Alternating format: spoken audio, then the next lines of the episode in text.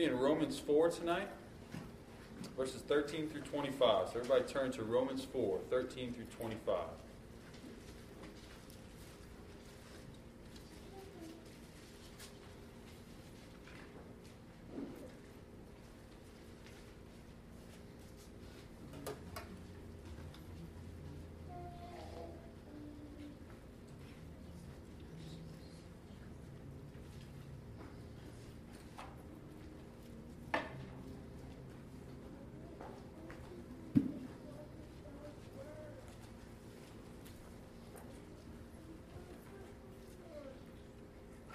Verse 13 For the promise to Abraham and his offspring that he would be heir of the world did not come through the law, but through the righteousness of faith. So, let's catch up. Last week we covered the life of Abraham. We covered that he was the great forefather of the Jewish people. And Abraham is making, uh, Paul is making a case that he was not justified by works, he was not justified by circumcision. He was only justified by his faith, his belief, his trust in God. So, verse 13 is kind of a, a, chance for us to, to gather ourselves around the topic of the rest of tonight. That justification is by faith alone. That the righteousness of God can only be given to sinful man only through faith. And tonight we get to some beautiful scriptures talking to us about the, the, the description of faith, the, the nature of faith, what, um, what our faith should look like, and, and how we can look to the example of Abraham to see what our faith should, how it can embody the same faith of Abraham. So, for the promise to Abraham and his offspring that he would be heir of the world did not come through the law, but through the righteousness of faith. What is the promise? What is the promise to Abraham? Learn as much as you can about Abraham. I've never learned so much about Abraham uh, in all of my life, in all of my Christian life, uh, outside of, of, this past month. Um, learn as much as you can. And when you learn about Abraham, the, the highlights of his life will be found in Genesis 12, 15, 17, 21, 22. Read all of Genesis. Read Genesis, follow the life of Abraham, and then when you read the, your New Testament and you see what the apostles speak about Abraham, your mind is just going to be blown. God used this man in a mighty way, yet he was not mighty but he was carrying out a plan of salvation through his family. Let's go to Genesis 12, 1 through 3. You can stay in your place in Romans 4 if you'd like, just to remind us of what is the promise. What is the promise that we're speaking about tonight? What is the promise?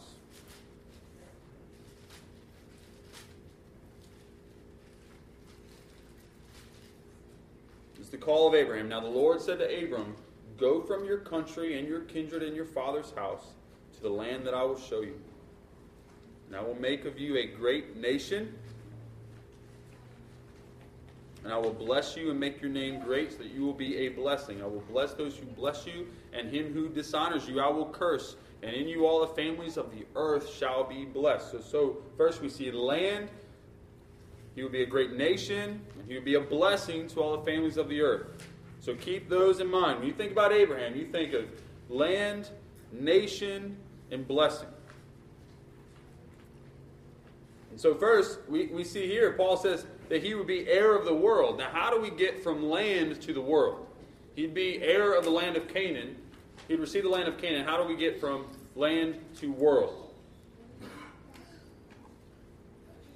The, the easiest answer, the easiest answer to be found just in Genesis 12 there, that one of the, the, the promises is that he, that all the families of the earth shall be blessed through Abraham. All the families of the earth shall be blessed by Abraham. So the recipients of the promise, all the people, all the families of the earth will receive the benefits, the benefits of the promise to Abraham. So Abraham could say, He's the heir of the world. He's the heir of all these people who will be blessed through me. I can say that the world, I'm receiving the world. All the nations that will come through Christ. They will come to Christ through Abraham, through this great promise. You could say, Abraham, man, he, he, he's heir of the world. He's heir of so much. Galatians 3.16, we're going to be going to Galatians often. Um, I'm going to be kind of jumping back back and forth, back and forth, just choosing a few. Really, if, if you have time, uh, not only study Abraham, but uh, Paul already works through the, the exposition of, of uh, exposing the, the law and how it pertains to the believer. And he does that in Galatians 3. If you can read Galatians 3 on your own time, it would provide more truth than what I can do up here. Galatians 3:16 Now the promises were made to Abraham and to his offspring. It did not say and to offsprings, referring to many, but referring to one and to your offspring who is Christ. Paul sees Jesus Christ as the ultimate offspring of Abraham. Not only is he the physical offspring of Abraham, but he's also the spiritual offspring of Abraham. He is in the rightful line of Abraham, but also he shares the same faith of Abraham that, that we, the believers in this room, also have of Abraham. So that is the rightful, the rightful and um, descendant of Abraham, is that person who shares his faith. Jesus is both of those things, and the dominion of Jesus is all this world and all of creation. And so if Jesus, the Messiah, comes through Abraham's line, surely he can say he is the heir of the world, really heir of all creation. For if it is the adherents of the law who are to be the heirs, faith is null and the promise is void. For the law brings wrath, but where there is no law, there is no transgression. So, first in 13, we see that the righteousness of God, justification, the, the promise, the inheritance, did not come through the law, it came through the righteousness of faith. Now, Paul will see, he's going to explain the weakness of the law. The weakness of the law. If it is the obeyers of the law only who are to be the heirs, the heirs of promise, then faith is null. and faith is canceled out. There's no need for faith. And the promise is void, it's empty, it's, it has no effect. If it's only the obeyers of the law, the Jewish people, if, if justification, those who would receive God's promise of salvation, if justification only came to those who followed the Mosaic code, we would never be Christians. It would have no way of breaking out of Judaism, breaking out of law, breaking out of Israel.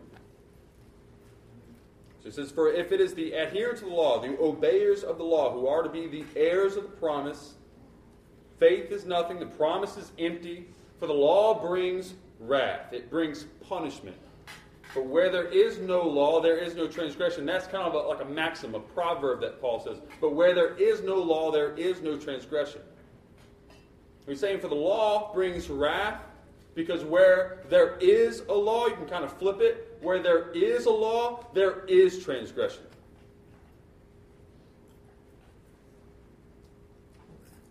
We are sinful human beings. We covered, man, I went back to Isaiah, the Romans 3 over and over last week. That is the backdrop to so much of our, our scriptural study that none is righteous, no, not one. And it comes up again here. The law brings wrath because at some point, at some point, we will not obey the law. Read your Old Testament, you will see sacrifices galore because there is so much sin. Galatians 3 10 through 12. Again, jumping over there, I'll read it for you. For all who rely on works of the law are under a curse. For it is written, Cursed be everyone who does not abide by all things written in the book of the law and do them. Now it is evident that no one is justified before God by the law. For the righteousness, for the righteous shall live by faith. But the law is not of faith, rather the one who does them shall live by them. If you're going to live by the law, you better obey every single statute, every command, because death comes to those who disobey God. Paul can say easily, the law, the law brings wrath. The law brings so much wrath. That is why it depends on faith. In order that the promise may rest on grace and be guaranteed to all his offspring, not only to the adherent of the law, but also to the one who shares the faith of Abraham, who is the father of us all. As it is written, I have made you the father of many nations. It depends on faith. That is why it, it, it, in 16, that is why it, the promised inheritance, depends on faith. God would, is going to make this promise rest on grace. He is doing it all of his work. It's all of his work. It's all, he is bringing this about in Abraham's life, all on his own work. And we would accept that work by faith faith in the work of God. And because it's on faith, because it's, it's this thing that it's like an action that's not action. Faith. We're, we're to have faith, yet we're to do nothing. God is the one doing something, and we're to trust in His doing. And in that way, because it rests on faith, because it rests on grace, it can be guaranteed to all His offspring. His offspring, true offspring, meaning the spiritual offspring that shares the faith of Abraham. It can come to us. We can be saved because it is by grace, it is by faith we should be very thankful and we should learn more about this. We should be so thankful that the promise to Abraham, what, what maybe 3,500 years ago, that he didn't set up some type of system for Abraham where we can't access it. Abraham believed God and it was counted to him as righteousness. Praise God. Praise God that it was only Abraham's belief and because it's only his belief that makes him righteous in God's sight, we can join in him. We can join with him in that. 16. That is why it depends on faith in order that the promise may rest on grace, be guaranteed to all his offspring, not only to the adherent of the law, but also to the one who shares the faith of Abraham, who is the father of us all. Last week we covered him being the Father. He's, he's the Father. He sets the pattern for us. He goes before us. Abraham goes before us with a pattern of faith, and we, we follow that as we place our faith in Jesus Christ, or rather, as, as God gives us the faith in Christ. As it is written, I have made you the father of many nations. Bam, Scripture is fulfilled. Because it is by faith, because the promise rests on grace, it can go to the nations. This is a missions task right here. This is the missions verse. We study, if you want to study missions, you study Abraham. Because the blessing of Abraham, the blessing of the promise, goes to all the nations.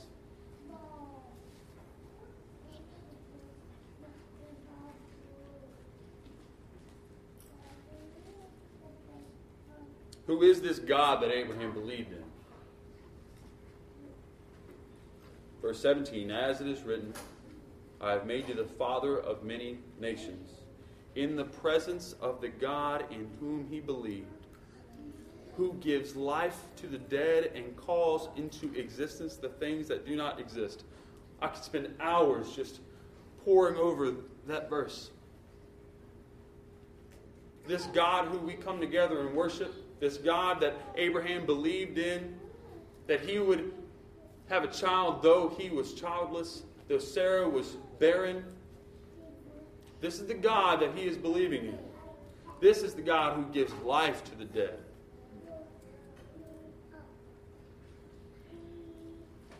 Makes you think of Isaac.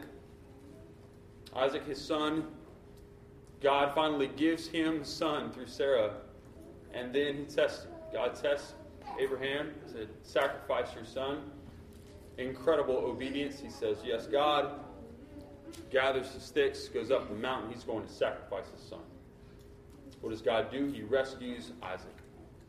And Hebrew, says it's like Isaac came back from the dead because he was as good as dead. He calls into existence the things that do not exist. He did not have children, and God will give him children. It did not exist, but He will make it exist. It also makes you think of the creative power. This is the strength and nature of the creative power of God. That He spoke all things into being. We are here because God calls into existence the things that do not exist. In hope, 18, in hope, he believed against hope. That's so cool. That scripture is so cool. In hope, he believed against hope. Like all the circumstances were going against him. There is hope for us tonight as we study this. What is, what is against you? What is, what is just leaning on you like a heavy wall? In hope, he believed against hope. There was no reason. It means that there was no reason for him to have hope. He was as good as dead. Sarah can't have kids. God is telling me that I'm going to have a wonderful inheritance of children, of a land that I'm going to be a blessing to all the families of the earth through, through my offspring. I have no offspring. He believed against hope that he should become the father of many nations. As he had been told, so shall, so shall your offspring be. So shall your offspring be. Goes to the verse in Genesis where God tells Abraham, Step out your tent, look up at the sky. All these stars, you can't count them. If you could, that's how many your offspring would be. This is how many offspring you're going to be. Try to count the stars if you're able to. So shall your offspring be. He did not weaken in faith when he considered his own body, which was as good as dead since he was about 100 years old, or when he considered the barrenness of Sarah's womb. Now, ESV and they just say considered. But NIV translation said that he faced the fact. He faced the fact that his body was dying. He faced the fact that Sarah's womb was dead, it was barren. Immediate application. We must face the facts of our circumstances.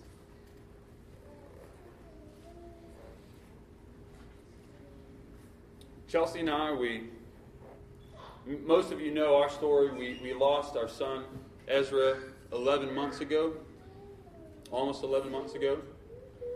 And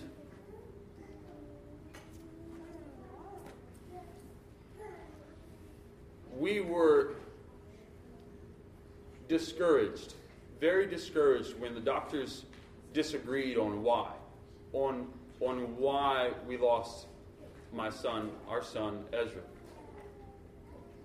He was preterm, yes, but what caused him to come too early? to where he couldn't survive outside the womb? What caused it? Any parent would want to know why. One doctor says incompetent cervix, another, more than one doctor says, that, well, that doesn't sound right. We disagree with that diagnosis. Well, wonderful. Wonderful. We have no answers. And now we're pregnant with our, our second child, our daughter Zuri, and we have to face the facts that we may never know. That we may never know why.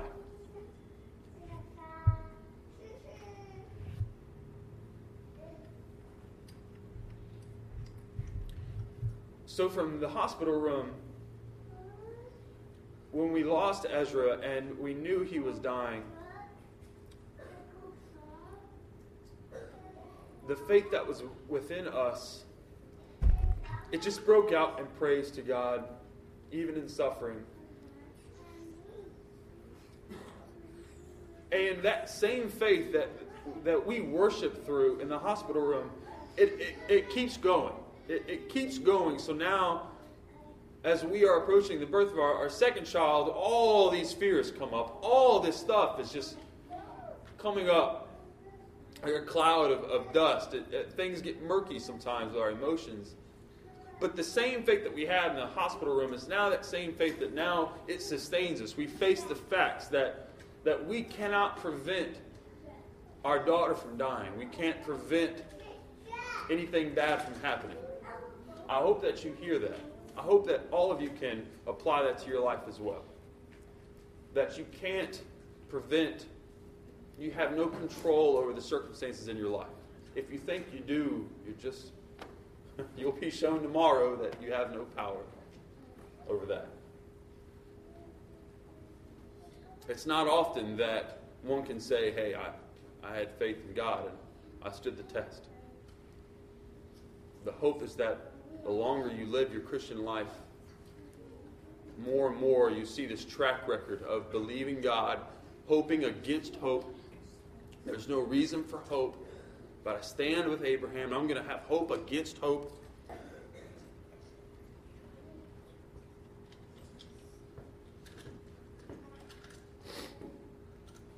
19, he did not weaken in faith. He did not weaken in faith, but he grew stronger. What's that like? I hope that we experience that here at the vine. He did not weaken in faith when he faced the fact, when he considered his own body, which was good as dead, since he was about 100 years old, or when he faced the fact, the barrenness of Sarah's womb, when he considered the barrenness of Sarah's womb. 20. No distrust. No distrust made him waver concerning the promise of God. But he grew strong in his faith as he gave glory to God. This is a great definition of faith. Maybe you've always struggled with faith. Maybe it was always kind of nebulous to you. We have a very sound understanding of faith right here. No distrust made him waver concerning the promise of God. That is true faith. That is a, that is a healthy faith. That's a faith that's growing. There was much reason to not trust God, but no distrust made him waver. He didn't waver, he stood his ground, he was firm. He was very firm concerning the promise of God. God made him a promise, and he was firm. He understood it. He said, This will happen. Though he may not understand it in a sense, he understood that God was going to come through. He grew strong in his faith. He wasn't weak, he grew strong. And that, that strength, having strength in your faith, that gives glory to God. This is the thing that we should pray for because it gives glory to God. He grew strong in his faith as he gave glory to God. Fully convinced. 21. Fully convinced that God was able to do what he had promised. Fully convinced. Nobody can persuade me that God's not going to come through for me. Nobody's going to say that God won't deliver. He will deliver. I'm standing on that. I'm not wavering. fully convinced that God was able to do, able to do the power of God, that God was able to do what he had promised. God is able to give life to the dead. God is able to call into existence the things that do not exist. His very call creates. No one can do that but God. His very breath gives life, and it creates things. When Jesus told Lazarus, who is dead, come out, Lazarus is dead. Yet what happens? God, Jesus Christ, in his calling, gives him the hearing to, to hear his voice, to hear the voice of Christ. And he wakes up and comes out. He, brought life and he created. He, Jesus Christ is amazing. He sums up verse 17 in one miracle.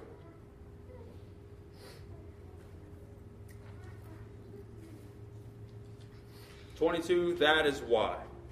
That is why his faith was counted to him as righteousness.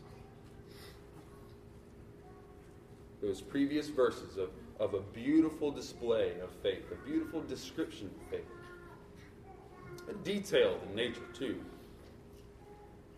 That is why. There was any, there was any doubt to the Jews at the time, this is why his faith was credited to him as righteousness. Last week we covered this counted to him as righteousness means that, that righteousness, this upright nature that you must have to stand before a holy God, it was given to him. It was credited to his moral account.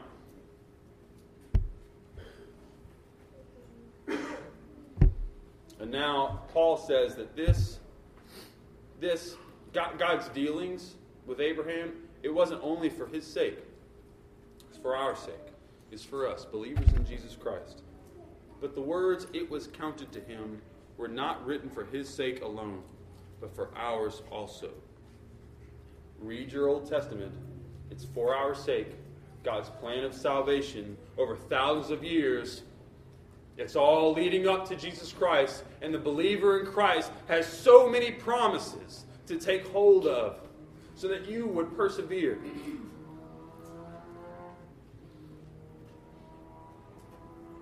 So now we can see how Abraham was counted righteous. And Paul says, Take note, take note, he is counted righteous upon faith, from the righteousness of faith, and so the believer in Christ. And the Jews who are trusting in the law to save them, they better turn, they better see the right purpose of the law and have faith in Christ. It will be counted to us who believe in him who raised from the dead Jesus our Lord who was delivered up for our trespasses and raised for our justification. Now we're getting to the gospel. We're getting to the fun stuff now. It will be credited to our account. Righteousness, justification will be made just, will be seen as upright in the eyes of God.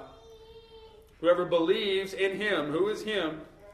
He says God. He says God will believe in God who raised from the dead Jesus our Lord the resurrection now, going back to 17, God giving life to our Messiah, Jesus, in the grave three days, gives him life, raises from the dead,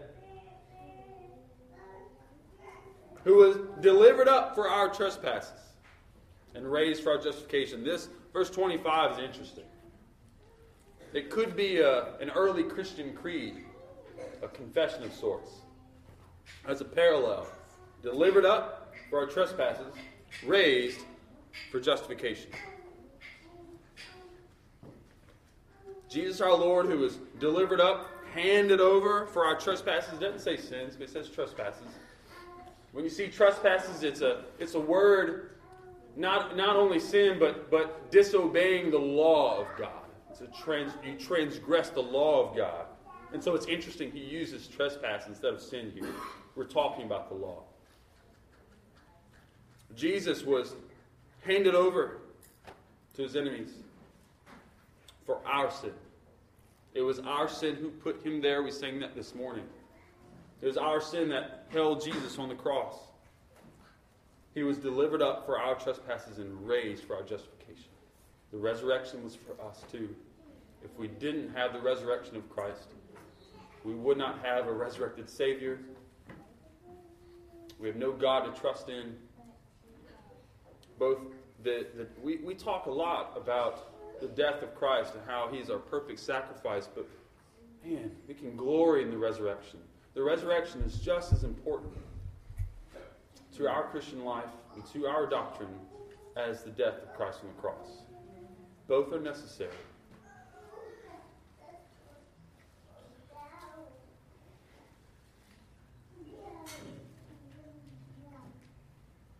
It will be counted to us who believe in him, who raised from the dead Jesus our Lord, who was delivered up for our trespasses and raised for our justification. And then in chapter 5, I won't be preaching chapter 5. One day I will. If Abraham is nice. I mean, anyway, is nice. but then he, he's going he's gonna jump into some of the effects of justification. Go on to Romans 5. It's, it's beautiful. It's beautiful. It will teach you some of the effects of, of what you have in Christ some of the, the, the benefits and the gifts what you have in Christ.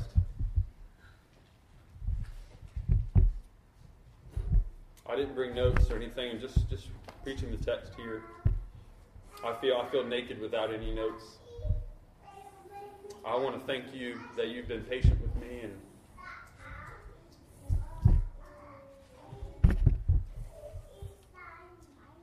and so encouraging.